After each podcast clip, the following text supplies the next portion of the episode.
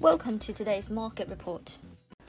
Sterling continues to weaken this week as market participants move quickly to price in more of a Brexit risk premium.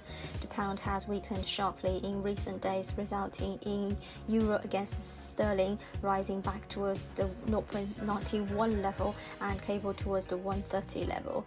Potential legal fight adds to Brexit uncertainty, according to uh, MUFG Bank. GBP USD has bounced off the six month uptrend at 128.71 and is settling around the 130 level. Market traders have reinstated tiny longs at 129.05 with the initial target at the 131.80 20 DMA.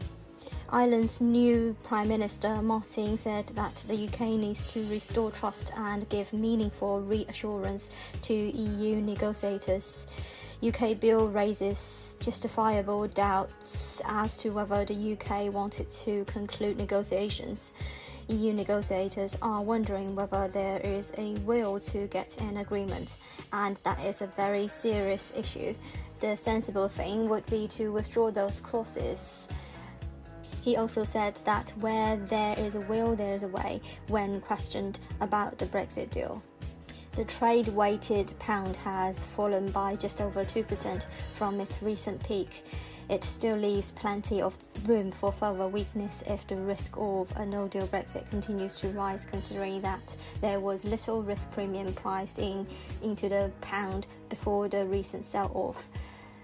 The latest headlines suggest that the situation is likely to get worse before it gets better.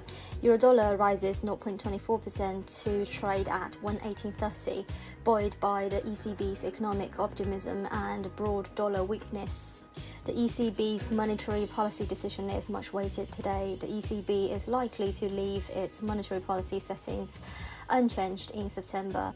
The bank is also set to revise its 2020 GDP estimates higher amid stronger private consumptions. The dollar index was down 0.2% at 93.090. Dollar yen inched down 0.06% to 106.11.